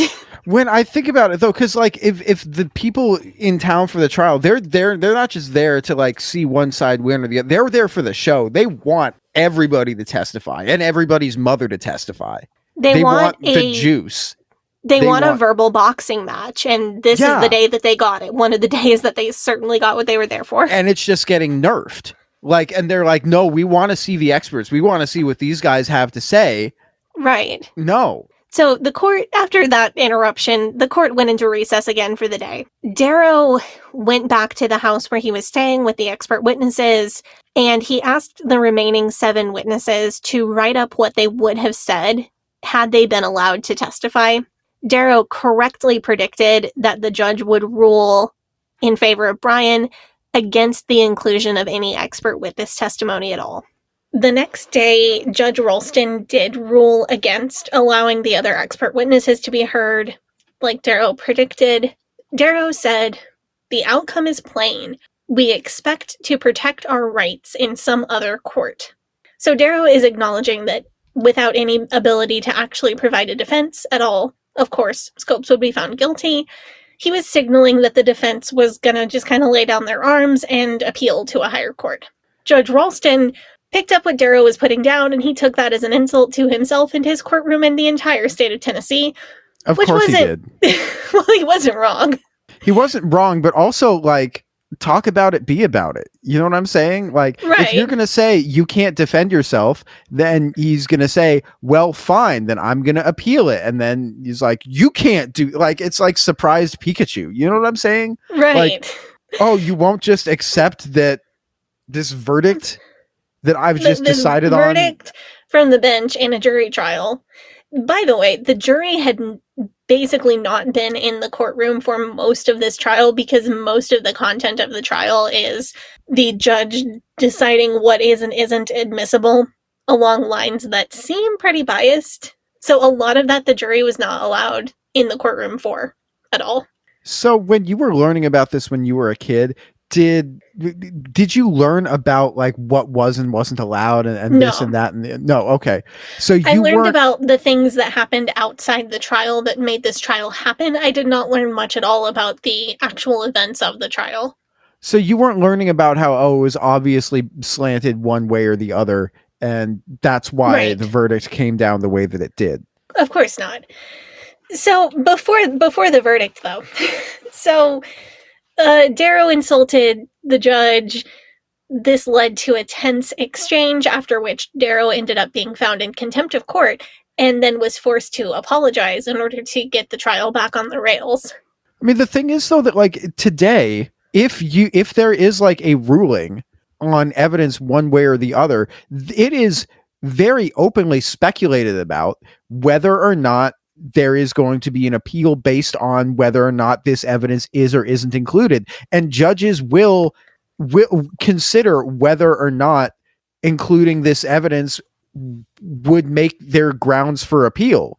Like that mm-hmm. is is one of the things that they do think about when they're deciding what goes in and what doesn't go into the into the trial. They have to weigh whether like excluding this evidence actually possibly violate somebody's rights to a fair trial versus whether it could be unduly prejudicial towards the jury. Like that is a common thing that you have to do. And if you do that wrong, then they can't appeal. This is well known. It's Right. And like we saw with the Duggar trial, so much jury instruction. And yes. and um really cautioning the jury don't do this, don't do that, don't go on social media, et cetera, et cetera. To right try to prevent unnecessary appeals. So I mentioned that Darrow had the eight expert witnesses write up what they would have said if they had been allowed to testify. These statements were widely distributed, and one article that I read called them a national biology lesson, which I thought was interesting. I mean, they basically I guess we're not calling it Streisand effect anymore. They follow they Falwell affected themselves because this this whole trial was supposed to be a PR stunt anyway. So Right. in banning the expert testimony, Judge Raulston essentially ensured that every single person who was following the trial would hear exactly what the experts had to say. Yes. It's just and this article implied that this may have been the first exposure that many Americans had to the actual teachings of evolution, which seems plausible. That seems I mean that seems extremely likely to me. It just seems it's it's so interesting that this was so many Americans' first exposure to this because it would mean that the thing that I'm thinking about is that it would mean that Americans' first exposure to evolution would be it being said to them as the thing it not as the thing that the Bible is against because these are the experts who are saying well evolution doesn't necessarily conflict with the Bible I'm a religious person and I believe in Mhm. evolution this is what the the evolution te- you know so I do think that's interesting but I also don't think that that's the um that's what the fundamentalists would want because they definitely want the black and white thing of you're either for evolution or you're for creation Right. And the, so the people who were listening to this trial were hearing Bryan, you know, say all these things about special creation and how evolution is offensive to him because it implies that humans are just another type of mammal or teaches that humans are just another type of mammal. And so they were they were presented with reasons not to accept evolution, but they were also presented with a very factual account of what evolution is. It's interesting. But this this exchange, this exchange between Darrow and the judge is so crucial because through this exchange the defense effectively lost the trial because they had had their entire defense strategy ripped out from under them. Darrow and the other defense attorneys and the expert witnesses and scopes, they all knew well before the judge even made the ruling that the expert witnesses weren't going to be allowed to testify, that that was what was going to happen and that they were going to lose the trial.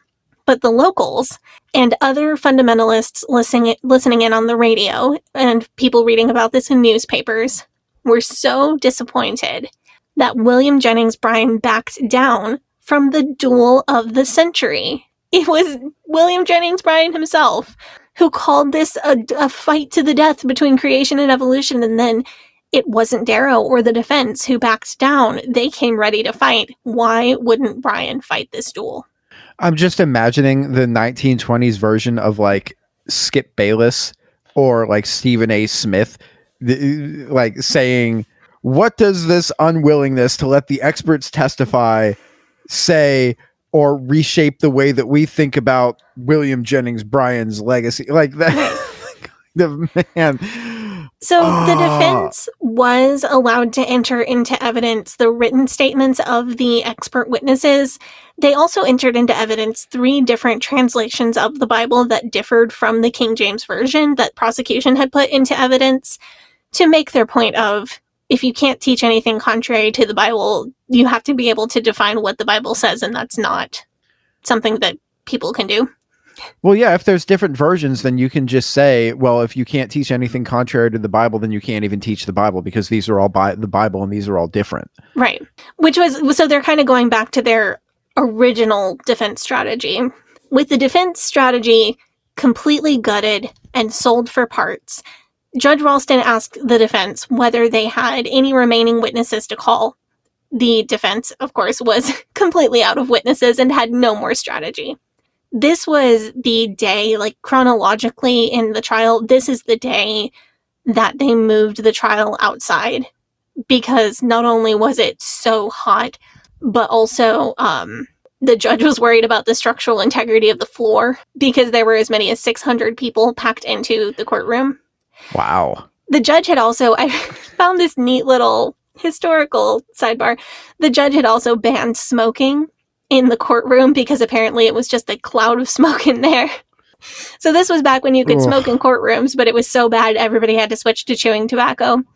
This is my favorite part of the story. In what is still considered one of the greatest shock moments in the history of American jurisprudence, Clarence Darrow called William Jennings Bryan to the stand as a biblical witness. That's so fascinating. Oh, yeah, This you took all my so- witnesses away. I'm going to call the lawyer for the prosecution. This is such a a like reverse Uno. Draw four. So Bryan had no time to prepare for this examination. It was shock to him, and he would have been well within his rights to say no, not take the stand. His colleagues on the prosecution, knowing that the case was already over, encouraged him not to take the bait. But for reasons that we may fu- never fully understand, he did. I mean, I'm sure that he was aware of what was being said about him in the press, especially after all of the the exclusion of the expert witnesses, where he can like, I mean, I, I'm sure that he saw that the defense was like playing to the press, and rather than just sticking in his arena and just being like, I can, I, I won this case, we won, and just saying I'm going to shape the narrative the way that I want to, and not even care about what anybody like. He decided that he wanted to that that's the only thing that I can think of is that he started reading what people were saying about him, which you can never do if you're a public figure. You, you just never. Oh, So, outdoors in the summer heat, Darrow and Bryan finally did have their duel. Darrow asked Bryan a series of questions about the literality of several events in the Bible, such as creation, Noah's flood, the Tower of Babel, and Jonah getting swallowed by a whale. To which Bryan Bryan answered that he did believe these events literally happened as told in scripture. Then in a gotcha that should have been able to be seen from outer space, Darrow turned his questions, tripping Bryan up and finally getting him to admit that he did not believe in word for word biblical literalism. Bryan grew more and more flustered while Darrow remained calm, embarrassing one of the greatest orators of the time in a way that he would quite literally never recover from. so what specifically was he asking him about to to trip him up? So one of the gotchas, so he gets him to say that he believes Jonah was swallowed by a literal whale, that he believes the literal creation account as written in the book of Genesis. And then Darrow says, but the Bible also says that Christians are the salt of the earth. You don't believe that Christians are literally made out of salt, do you? Oh, So okay. he's he's making the point that a literal interpretation of the events of scripture is a different thing from word for word literalism. I mean, that makes sense. That that is a, that is a distinction, but that also doesn't necessarily like. So does the does the law that Tennessee made basically say it has to be word for word, or does it say it just can't be in conflict, and that has to be like up to interpretation forever who's in, in- interpreting it? I think the law says that it that it can't be in conflict. What Darrow is trying to point out is that interpretations of scripture vary wildly even among extremely religious people. Okay, Well, I mean, it makes sense. Christians are made of salt. This is a well-known fact. So, it's How have you licked one? yes, very salty. To give you an idea of how this line of questioning was going, at one point Bryan said, I do not think about things I don't think about. To which Darrow asked, Do you think about the things you do think about? And Bryan answered, Well, sometimes. That's so, like what? What are we even doing here? Do you know that girl on TikTok? You probably don't because you don't you don't do that much TikTok. There's this there's a young woman on TikTok who does reads wild uh trial transcripts and she's got sunglasses um and she reads like the weirdest things that have ever been said in court. This this is material for her. So this is develop this is devolving into more of a petty argument and I think you could see it as Darrow being cruel to Bryan. Like, well, you won this case, but I'm going to have the last word on a national stage. Or you could see it as Darrow being a ruthless lawyer and this all being part of the game. I don't know where quite where my feelings lie on that. Well, it makes sense about if it was the first one because this whole trial was supposed to be a publicity stunt anyway. Yeah. So I don't I don't know like what his in what Darrow's intentions were or how Bryan felt about this. The common theory among fundamentalists th- was that the heat and stress of the trial and Bryan's age all kind of caught up to him at once. But looking at this from my current perspective, it seems like his view was a religious one, not a logical or a legal one. And naturally, that didn't hold up in court. Well, how come God didn't give him the strength to uh, persevere through this adversity? You want the fundy answer? Yeah, give me fun the answer first, and then, uh, yeah. I mean, so the the fundy view was kind of just oh, it's really unfortunate that he wasn't able to give a better performance on the stand. I could make up a fundy answer and say maybe he was prideful in taking the stand and thinking he could go up against Darrow, who had had preparation when he had no preparation and no idea what Darrow would ask him. Yeah, but faith in the Lord is the only preparation you need. Apparently, not at this point, not on this day. Regardless, as Bryan's performance on the stand got worse and worse, and his embarrassment on a national stage was more evident, attorney Malone for the defense stepped in to put Bryan out of his misery, just basically called Darrow off. So we're moving on to closing arguments. Instead of presenting a closing argument, Darrow admitted defeat and simply asked that the judge ask the jury to return a guilty verdict, since it had been proven that Scopes had taught evolution, and again implied that they would be seeking appeal at a higher court. Because Darrow did this, Bryan was not able to give the closing argument that he had prepared, although it was published in print later. What was so? Was he like? Did he come in with an argument trying to like argue the facts of the case and just put on a big stand? Who? Who? Darrow? Was that his plan? And then he just got I don't know. I don't like his performance. Like in in all of this, he didn't live up to his reputation. His speeches written for the trial were on brand for him, well written, but you know, eloquent and all of that. But in none of this, he did he live up to the expectations that were on him. And then he didn't even get to give his closing argument at all because Darrow cut him off. So I did get a copy of what he would have said at closing argument because it was published later in print.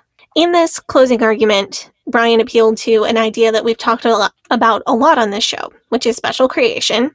He talked about being offended by the idea that humans are just another type of animal his closing argument also responded to the defense's claims that evolution and religion are not diametrically opposed. It attacked evolution on several moral grounds um, and attacked Darrow for having participated in the Loeb and Leopold case. Towards the end, it spirals into a straight up religious speech comparing the judge and jury of this trial to Pilate deciding whether to sentence Jesus to death or not. Ugh. uh, that's a stretch. I really- Uh huh. Hmm. it's a real stretch. So yeah, I have a quote from this speech. Um, it was hard to pick just one, but this is from near the end. This is from kind of his summing up of everything he would have said in these closing arguments. Go for it. It is for the jury to determine whether this attack upon the Christian religion shall be permitted in the public schools of Tennessee by teachers employed by the state and paid out of the public treasure- treasury. This case is no longer local. The defendant ceases to play an important part. The case has assumed the proportions of a battle royal between unbelief that attempts to speak through so called science and the defenders of the Christian faith speaking through the legislators of Tennessee. Wow. Yeah, that's just I mean that that's just not great. It's just like you read it and Uh. you're like, "Oh, that's awful." Like we that's that's awful to set up a state of the United States as the defender of Christianity and to impose Christian religion on every resident of a state regardless of their own beliefs. Um, this is like why we have separation of church and state to begin with, is it not? And then as your mind is going down that road, you realize, oh, right, we're still doing this. Yeah, and also, I mean, I, I was thinking back to when we were talking about uh, a Christian nationalism. We were talking about well, the the First Amendment and how you were basically one of the things that you told me was that there were like individual states had their own individual church. So was the um like like in in the colonial era before the um but before the United right. States Some like, states had an official church of the of that state, and then others didn't. Right. And it just seemed to me like you could, if you wanted to, you could say, oh, well, we're not establishing an official state uh, uh, church like the, the Church of England is the official Church of England. We're not doing that, but you still have to be Christian. That's kind of like the way that you can argue it. Right. Or even you don't have to be Christian, but this is what is taught in our schools. Yeah, and there's like there is mental gymnastics that you could get used to get from that point to the other point. So even without hearing Bryan's speech, the jury returned a guilty verdict in just eight minutes, and Scopes was ordered to to pay a $100 fine. The case went to the Tennessee Supreme Court on appeal, where the fine was overturned on a technicality, but the Butler Act was upheld. Further appeals, like to the United States Supreme Court, were denied because the Tennessee, Tennessee Supreme Court said, We see nothing to be gained by prolonging the life of this bizarre case. I mean, that is faster than they came back with a verdict for Josh Duggar. Well, it was clear. It was clear that he broke He the did it. law. Yes. Oh, he admitted to it and had evidence. And I think the idea that the law is a bad law and shouldn't be upheld is a good argument. Yes, but also the the Tennessee Supreme Court saying, "Okay, all the nonsense with the monkeys, like that was just too much for us. Please, we're not we're not doing this anymore. Just leave us alone. hmm You can't appeal this case because we just want to be done with it. Right. You we're not going to That's that just seems like that's an abdication of responsibility. Yeah. uh, if you are a judge, your job is literally to, you know, make decisions like this, and you're just abdicating responsibility because there was a media circus and like monkeys and people selling like merch and, and you're just like, oh, this again. I'm tired of this. Like, Yeah. I wish it would just go I away. think ruling, having higher courts rule on the constitutionality of a law or the enforceability of a law or the morality of a law is something that we see all the time now, right? Yes. Um, mean, this that's is like- like this is how we got Dobbs, but it's also how we got um Obergefell. yeah, that one. Yeah, that's And, like like that's how that's how these landmark decisions that have happened since we've been adults happen. And I I wonder I haven't done enough research into this to say for sure, but I wonder if that was less common in almost 100 years ago. Because now that's what courts do, but was it then? well the concept of judicial review was established by like in the by the first united states supreme court that concept of judicial review deciding whether or not laws are constitutional or not because of the alien and sedition acts i believe they struck down the alien and sedition acts and uh, i think that was under president adams where they passed the alien and sedition acts uh, i and The name is they- familiar, but I don't remember the history. I know I got a C in in AP US history, but let me Well, I didn't get a chance to take AP US history because I was stuck reading out of Pace's and Abeka textbooks. Yeah, they in 1798, Congress passed four laws known as the Alien and Sedition Acts, which uh, tightened restrictions on foreign-born Americans and limited free speech critical of the government. And these acts were struck down by the Supreme Court, I believe. And that was in seven, like 1798 is when they passed those laws. And I think, yeah, is that right? Uh, Somebody, somebody will have to correct me. I can't remember. I don't know. to- yeah. So, okay, there's one last twist here. Six days after the Scopes trial ended, William Jennings Bryan was still in Dayton. He ate a very large meal, laid down for a nap in the afternoon, and died in his sleep. Of course, I remember hearing growing up that his broken heart over the cause of creationism and his cruel embarrassment at the hands of Darrow is, is what did him in. So it was the evolutionists. Not only did they lose this case, but they killed this man out of revenge for losing the case. Right, sort of.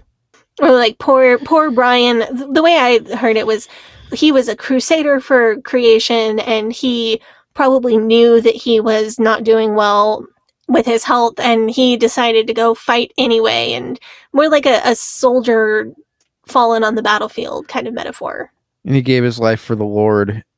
It's just, it's so interesting to me that this case didn't end or decide anything and was still so massively important and that we're still fighting the same battles. I have to wonder if Bryan had actually fought the metaphorical duel that he said he came to fight. Would that have changed anything? What was going on with Bryan's health during the trial? If he had been on his A game, would his questioning by Darrow have gone any differently? If anything, this trial was a win for evolution. Not only did it garner national interest in the topic and entice many people to read the expert witnesses' writing, but it also just made creationists and fundamentalists in general look awful. The thing is, we can make a lot of well informed guesses about how this trial influenced American education, the legal system, the concept of media circle tri- trials in general, the public opinion of evolution, the public opinion of creationism. But with things like public opinion, there's no way of knowing for sure what influence somebody something had. Like we can draw logical lines. Oh, this thing happened and then 20 years later the the opinion, you know, we took a survey before this thing happened and then we took another survey 20 years later and opinions changed. We can guess what changed the course of public opinion. We can take surveys and make graphs, but we what we don't know is what happened in the hearts and minds of individual people. That is really hard to measure in a graph or a survey because people can have their minds changed on an issue without even knowing what it was that changed their mind, right? Or people can change their minds on an issue due to multiple different things and not really know which one of them was the thing that made them change their mind. The, tr- the fallout from this trial is still happening. This happened 98 years ago this summer, and it's not really over, and we're still not even far enough away to know the true impact of this event. But we are far enough removed historically to know that this was important, that it shaped the course of the next century, that it was a catalyst for things that are still happening. It's fascinating. I'm so glad that we dug into this one. Yeah. Um. I've. I guess one more question. When did you? Because you were taught about this growing up. When did you start to see this topic differently? When did you start to really do outside research on this uh, on this trial after getting out of the IFB? On this trial, Yeah, on this trial. like a week and a half ago, Okay, really? Okay, so Yeah. you were um I may have so- like read the Wikipedia page before, but Huh. but actual research, yeah, recently. That's uh, that's interesting. So when when was it that your view of this trial started to really shift? I think doing research for this episode because there were so many things, like major plot points that I was not aware of. Were there any major plot points that you were taught when you were still IFB that you're looking down and you're like, actually, that didn't even happen? I think the yes, yes. The way that I was taught about this trial, the idea was everybody was pro creation and these nasty evolutionists just came to town to cause trouble and made us have a trial when there shouldn't have even been one. And they you know they just came to try to win people over to their side. Basically they, this was framed as evolutionist evangelism. And not that That's it wasn't so funny. because of things that have come to light in my research but the the way this was framed was that 99% of Americans agreed with creationism and it was only the very small minority of atheists and agnostics that had any kind of problem with young earth creationism. And in researching this episode, that's clearly not true. Um, we talked about the townspeople giving a huge applause for uh, the attorney for the defense who stood up and said, Aren't we going to have a duel? This isn't my idea of a duel. And we have good reason to think that the vast majority of residents in Dayton, Tennessee, and surrounding areas were not evolutionists and didn't particularly support evolution being taught in their school. And that's fair. That is what they believed. But to imply that the entire country believed that way is simply historically inaccurate. And to imply that atheists and agnostics were the only people in the country who didn't believe in young earth creationism is ludicrous. That's simply not true, as evidenced by the eight expert witnesses, most of whom were religious, that so that came to testify for the defense, as evidenced by Governor Peay, who was very religious and did not have a problem with evolution. But what, but what I learned researching this episode is that gap theory is an 18th century invention. 18th century, the end of the 18th century, 1790 something, is how Yeah. long Christians have been finding ways to honor their religious beliefs while also respecting science. I actually had this conversation with a Chabad rabbi a while ago, and I asked, I'm just like, "What's what's the deal?" And he's like, "Well, I," it, it, and his response was basically, "Just because it says that it took seven days, that doesn't mean that it's seven human days." Was basically what he said to me. Mhm. Um, Well, there's a scripture verse a day to the Lord is as a thousand years, and a thousand years is a day, which is the verse that gap theory is based on. It makes Basically, sense. when God says a day, it doesn't necessarily mean a 24 hour sunrise sunset period the way that we humans understand it.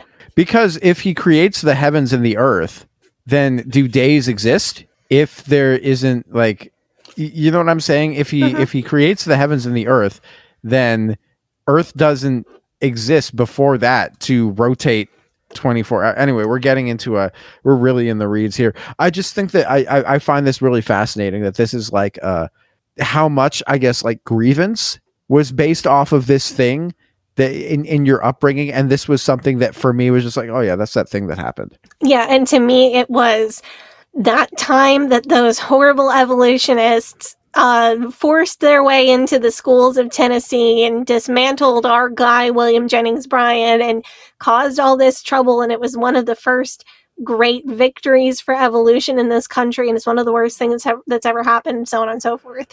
I mean, I'm almost thinking of like the you know in uh uh, in in the Avengers movie when Wanda is like to Thanos, she's like, "You took everything from me," and he's like, "I don't even know who you are." that's that's almost how I feel about it. It's wild. Anyway, thank you guys so much for listening to this episode. We had a great time making it.